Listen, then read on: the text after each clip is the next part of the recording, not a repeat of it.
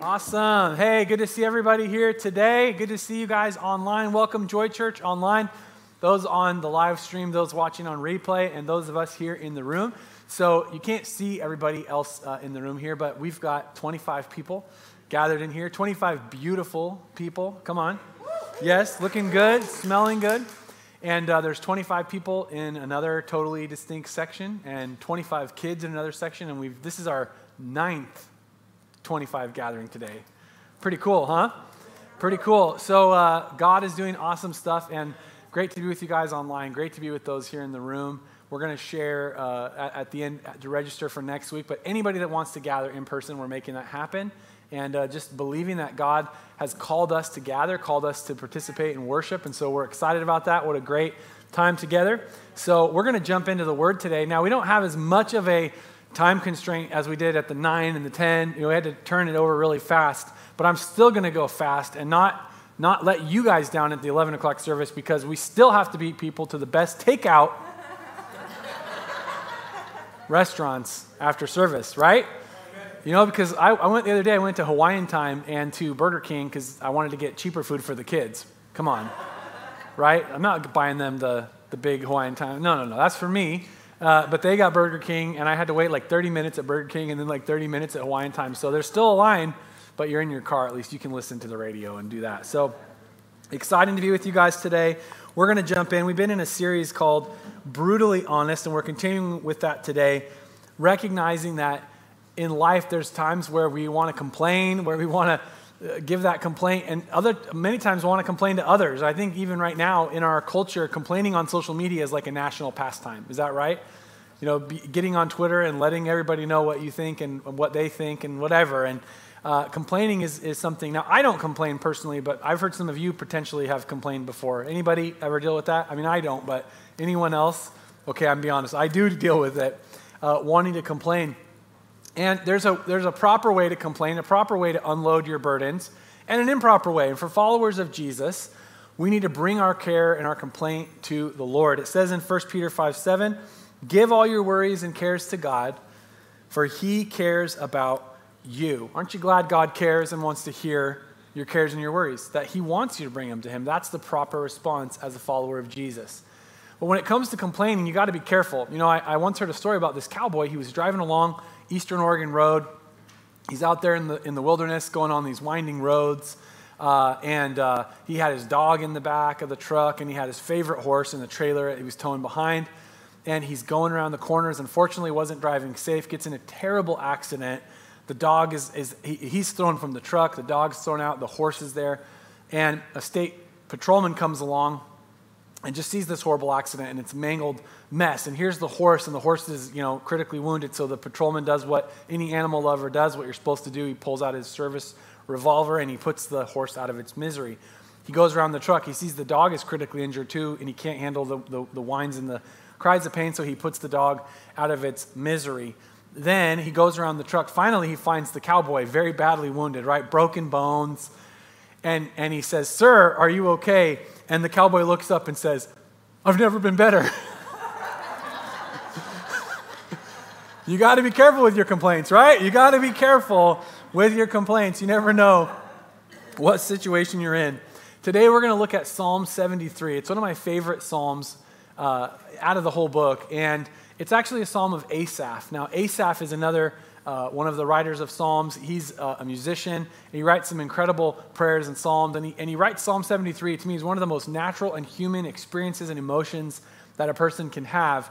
Uh, even though Asaph sounds like he's like He-Man's partner or whatever. I think there is a guy in the Bible named He-Man, or, but uh, Asaph sounds like a Marvel character or something. But this is Asaph's psalm. In Psalm 73, we're going to read through the whole thing, and then we're going to give a couple points, and then we'll go get some good takeout food in Jesus' name. Truly, God is good to Israel, he says, to those whose hearts are pure. But as for me, I almost lost my footing. My feet were slipping, and I was almost gone. For I envied the proud when I saw them prosper despite their wickedness. They seem to live such painless lives. Their bodies are so healthy and so strong. They don't have troubles like other people. They're not plagued with problems like everyone else. They wear pride like a jeweled necklace. You got to say it with the sneer, right? These people are getting away with it. They clothe themselves with cruelty. These fat cats have everything their hearts could ever wish for. Now, let me just stop for a second and ask you here in the room, those of you online, and if you're in the chat on Facebook, whatever, just reply in there, yes, if this is you. Okay, have you ever felt this way? Like, what about them? What about these people? They're getting away with it. They're doing the wrong stuff. I'm doing the right thing. They're doing the wrong thing, and they're getting away with it. And here I am, right? You ever feel like this? Put yes in the chat if you feel like this, right? We, I've, I've definitely felt like this, at least before I was a Christian. Not now, not, not now, but before. No, I'm kidding. I feel like this all the time. God, I'm looking around at people doing the wrong thing and getting away with it. And this is what Asaph is seeing. And, and he goes on, they scoff and speak only evil. In their pride, they seek to crush others. They boast against the very heavens, and their words strut throughout the earth. So the people are dismayed and confused, drinking all their words. What does God know? They ask. Does the Most High even know what's happening? Look at these wicked people enjoying a life of ease while their riches multiply. What happens when we observe people getting away with doing the wrong thing? It looks like God doesn't know what he's doing. You ever kind of thought that? God, what are you up to here? Why aren't you doing why aren't you stopping this? This is out of control. This is out of line. And Asaph says, Did I keep my heart pure for nothing? Did I keep myself innocent for no reason? I get nothing but trouble all day long. Every morning brings me pain. If I had really spoken this way to others, I would have been a traitor to your people. Asaph begins to realize, he goes through this natural progression. He says, Look, I look out and I'm like, man, how are these people getting away with this? And why should I do the right thing if they don't have to? Right? What about them? If, why should I be pure if they're not pure? Why should I be righteous if they're not righteous? But he has this moment of awareness and he says, if I began to speak that out, I would have been a traitor. So I had to bury it in my heart, right? Because I knew that if I said that, I'd be really off. So I tried to understand why the wicked prosper, but what a difficult task it is. And then I went to your sanctuary, O God. He went to church. He says, I finally understood the destiny of the wicked. Truly, you put them on a slippery path and send them sliding over the cliff to destruction. In an instant, they are destroyed, completely swept away by terrors. When you arise, O Lord, you will laugh at their silly ideas as a person laughs at dreams in the morning. Now, I want to just point something out. When we read scripture, and specifically in Psalms, we need to understand the form of literature that's actually going on here. This is a human perspective. Asaph is giving us his perspective of what happens, and he's saying God's going to deal with these people. Now, what he wants is them to get swept off a cliff into destruction. But how many of you have ever done the wrong thing and hurt someone else or whatever, and you're maybe glad that God doesn't always sweep you off a cliff into destruction, right? Or send the highway patrolman with a, an overactive revolver, right?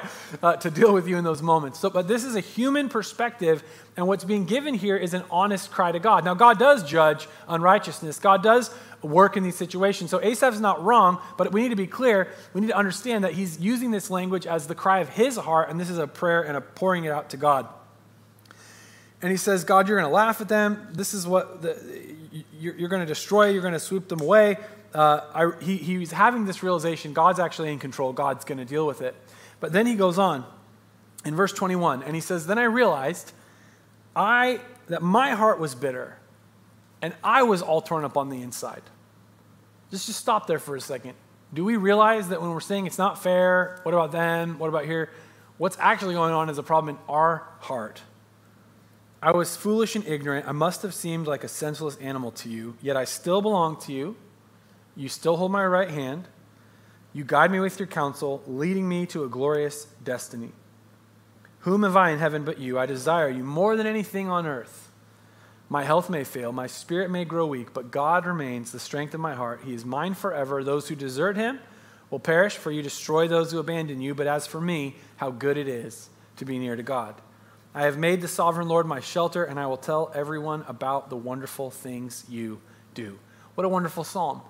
Asaph goes through this natural human experience of saying, What about them? It's not fair. They got away with doing the bad stuff. Why, why should I even try? Have you felt like that this year at all? Why should I try? This person does whatever they want. This person goes and, you know, everything works out for them. And they, they're totally doing the wrong thing. They're totally muffing it. And why should I even try?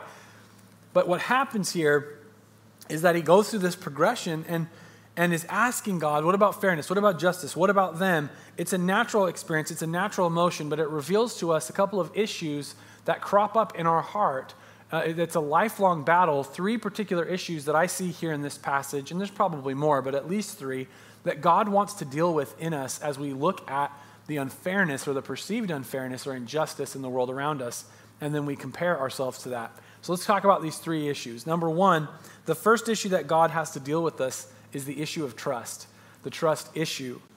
Asaph says, Look, I almost fell. I almost lost my footing. My steps almost slipped. And the reason why they almost slipped is because I looked at what people were doing and I'm like, What the heck? How are they getting away with this? Where's God in the situation? And what is revealed here is Asaph realizes, and we need to realize that we all struggle with trusting God to be God, trusting God to be just, and trusting God even when we don't understand or agree with what's going on.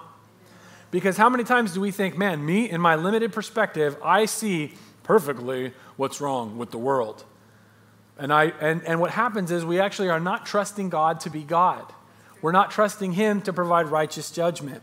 We're not trusting in Him to deal with unrighteousness. And we say it's not fair, right? From a limited perspective. A man named Lou Nichols shares this story. He says, Have you ever heard someone say it's not fair? You heard this? Uh, right? Have you said it? Not fair.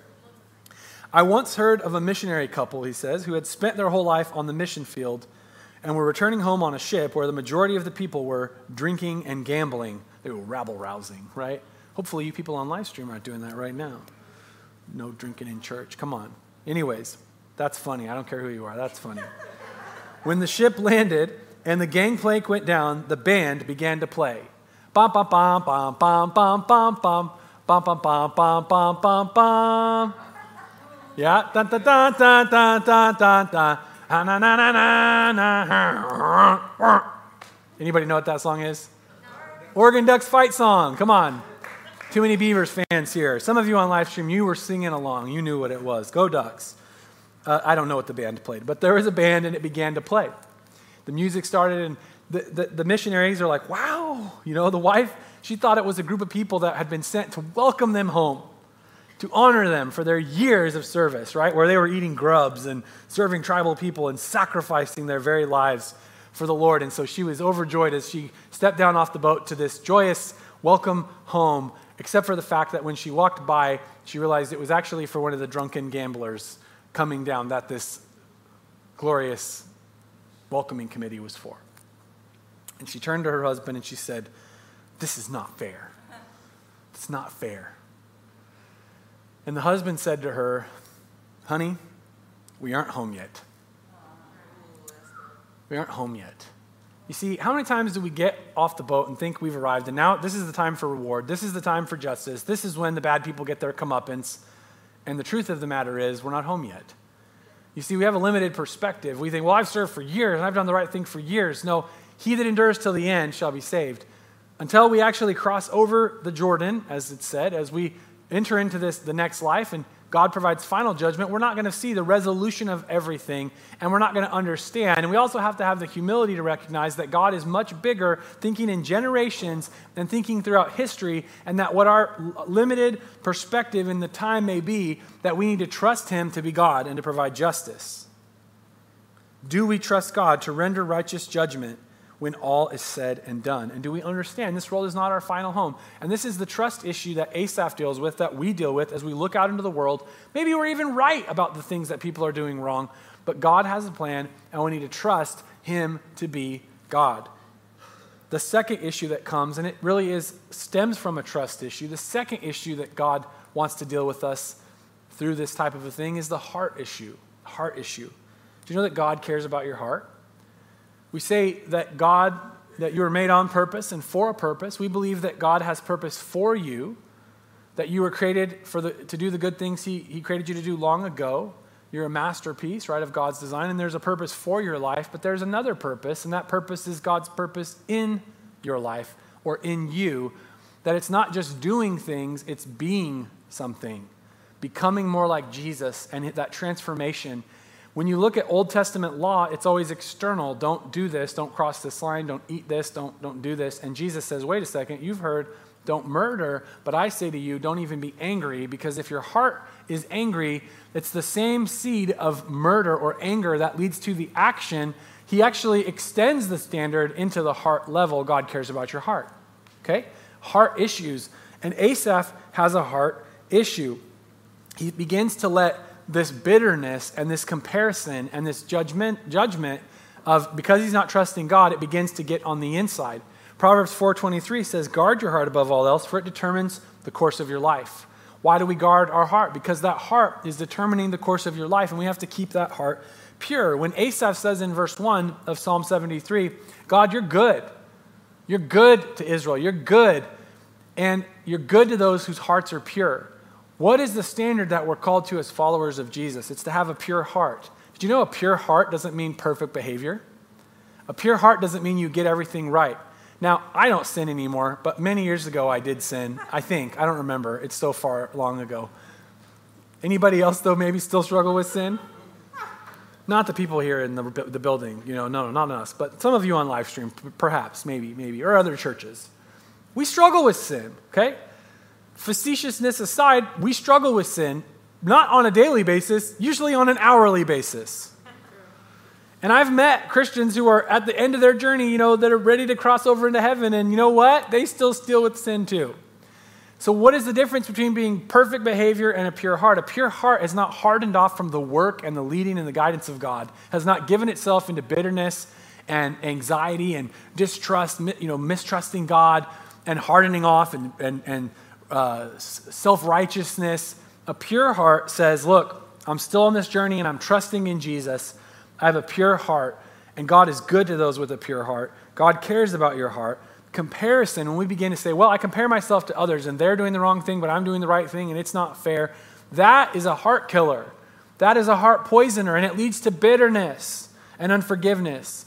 Bitterness, it's been said, and unforgiveness is like taking poison hoping the other person dies. And how foolish is that? And yet we do it, don't we? We get upset, we get, oh, it's not fair, and now I'm bitter, and I'm going to hurt myself, hurt my heart, and let my heart get impure in order to hurt them. It's not how it works. So there's a heart issue that needs to be dealt with. And, and I believe that it's serious. And that's why Asaph says, Look, I almost slipped. I almost fell. I would have been a traitor to God's people had I voiced this perspective.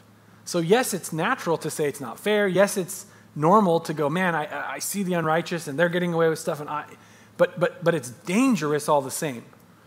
It's natural, but it's dangerous. Do you hear what I'm saying here?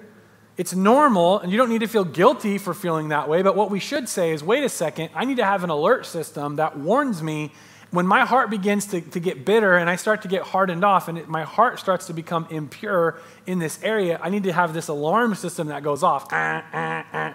We just got a, a new car, new to us, and it has a collision alarm, a collision avoidance alarm. And so when you when the car thinks you're gonna you're going too fast or it doesn't you know like your behavior, um, you know whatever the way you're driving, right, babe? It, the car lets you know, and it lights the whole windshield up red, and it preloads the brakes. So if you tap them, I mean the car is stopping, and it goes ah. It's really scary. I'll be honest with you. And sometimes you're like ah, you know, but it, it alarms you. But we need to have this collision avoidance system on our heart when it comes to bitterness that the minute we begin to go, wow, you know, oh, these people over here, we need to go, wait a second, wait a minute, wait a minute. I have a heart issue. God, keep my heart pure, keep my heart soft. I don't want to get bitter. I don't want to get cynical.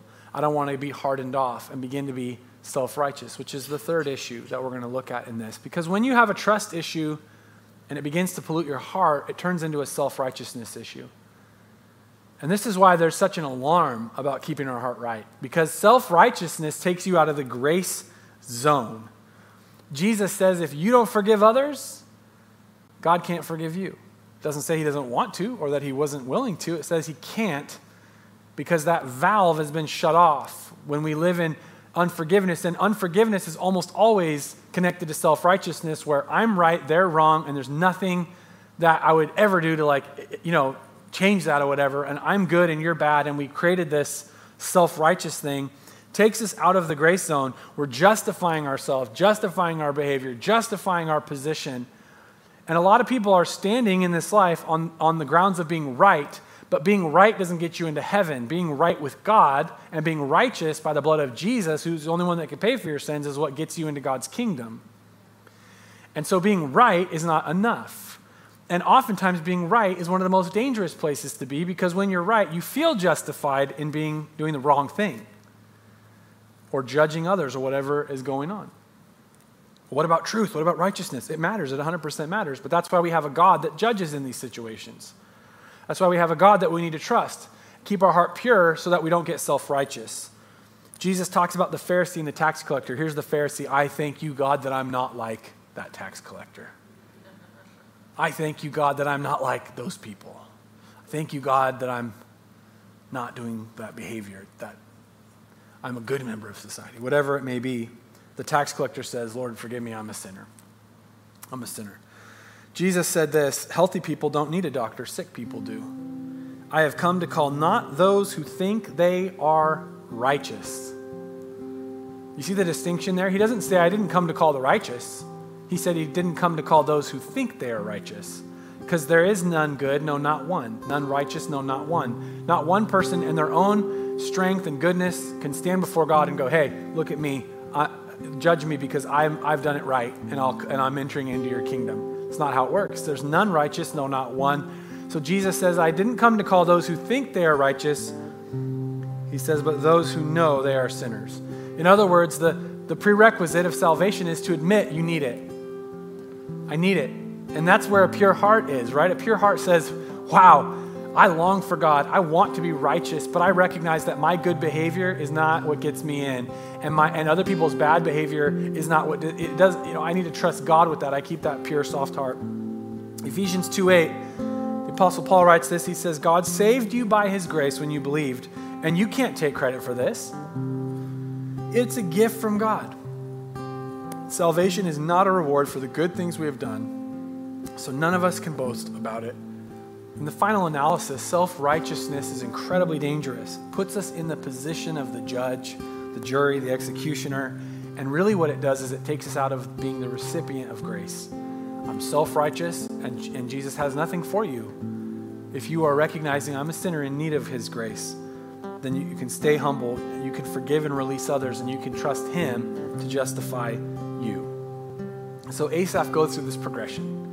It's like, man, I see the world around me, and there's a lot of bogus stuff going on, even right now as we live in 2020. I mean, there's there's a lot of unrighteousness. You know, there's a lot of really awesome people at Joy Church and that are righteous people that love God, love people. You're doing good. You're serving in your community. You're actually doing the right thing. And I know it's easy to look at the world and go, well, gosh, like people are just out of control. They're doing all these things. Don't get cynical. Don't get bitter. Keep a pure heart before God and trust God to provide justice in this life and in the life to come and love Him, pursue Him, live with a smile on your face, love people, be grateful that you're saved even in the midst of your sins. You know, one of the things that I say often is that God loves the people that you hate, which is really good news because somebody hates you. Right? Somebody's praying against you. I hope they get swept off a cliff. You know, somebody somebody hates you. And so when you have humility, keep that trust in God, that pure heart, that right heart before God, and you not don't get self-righteous. This is where it ends. One of my favorite verses in the Bible, Asaph says, My health may fail, my spirit may grow weak. You know, things might not go the way I want them to go. This is the, this is the nature of life, even that in a fallen world. We're all moving towards a, a weaker body, a weaker, you know, life. But God remains the strength of my heart, and He is mine forever. Another translation says, He's my portion forever. When we trust in God, He gives us the greatest gift He can give us, which is Himself relationship with God, peace with God, and a future home in heaven with Him. It's an incredible promise of the gospel that through Christ we can be reconciled to, to God.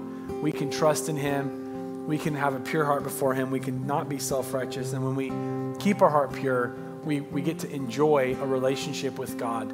You see, life is never going to be fair. Bethany and I were talking about this the other day that we had a recognition that certain situations and relationships and issues in life were going to remain broken on this side of eternity. That, that certain things that we wanted to change or whatever that might not change. Now, God does miracles, relationships are restored, bodies are healed. Not, but not every sick person gets healed on this side of eternity. Not every marriage that breaks apart gets restored. Not every relationship between a parent and a child gets healed and restored. And it's not because God isn't willing, it's just what happens in a broken and fallen world. But we know in the final analysis that the one that made all new things will make all things new. He's going to wipe every tear from their eye. And that's the hope and the, the, the journey that a Christian is on. That's what Asaph goes through, recognizing, man, God is my portion, God is my reward. What a beautiful thing that we have relationship with him. He never leaves us nor forsakes us, and he's always with us. In Jesus' name. I want to close today with uh, everyone here in the room and, and those on uh, live stream joining us today, or maybe even on replay, and just give an opportunity to put our faith and our trust in Jesus. You know, every single week we give this opportunity, and maybe you're already a Christian, maybe you've already put your faith in, in Jesus. That's awesome. Um, but I like to pray this prayer every week, not because I think I'm not a Christian if I don't re up commitment every week. That's not that, but uh, I love to just continually put my trust in Christ. And if you're here and you want to make that decision to follow Jesus, then this is a great opportunity. I just want to ask us to bow our heads and close our eyes.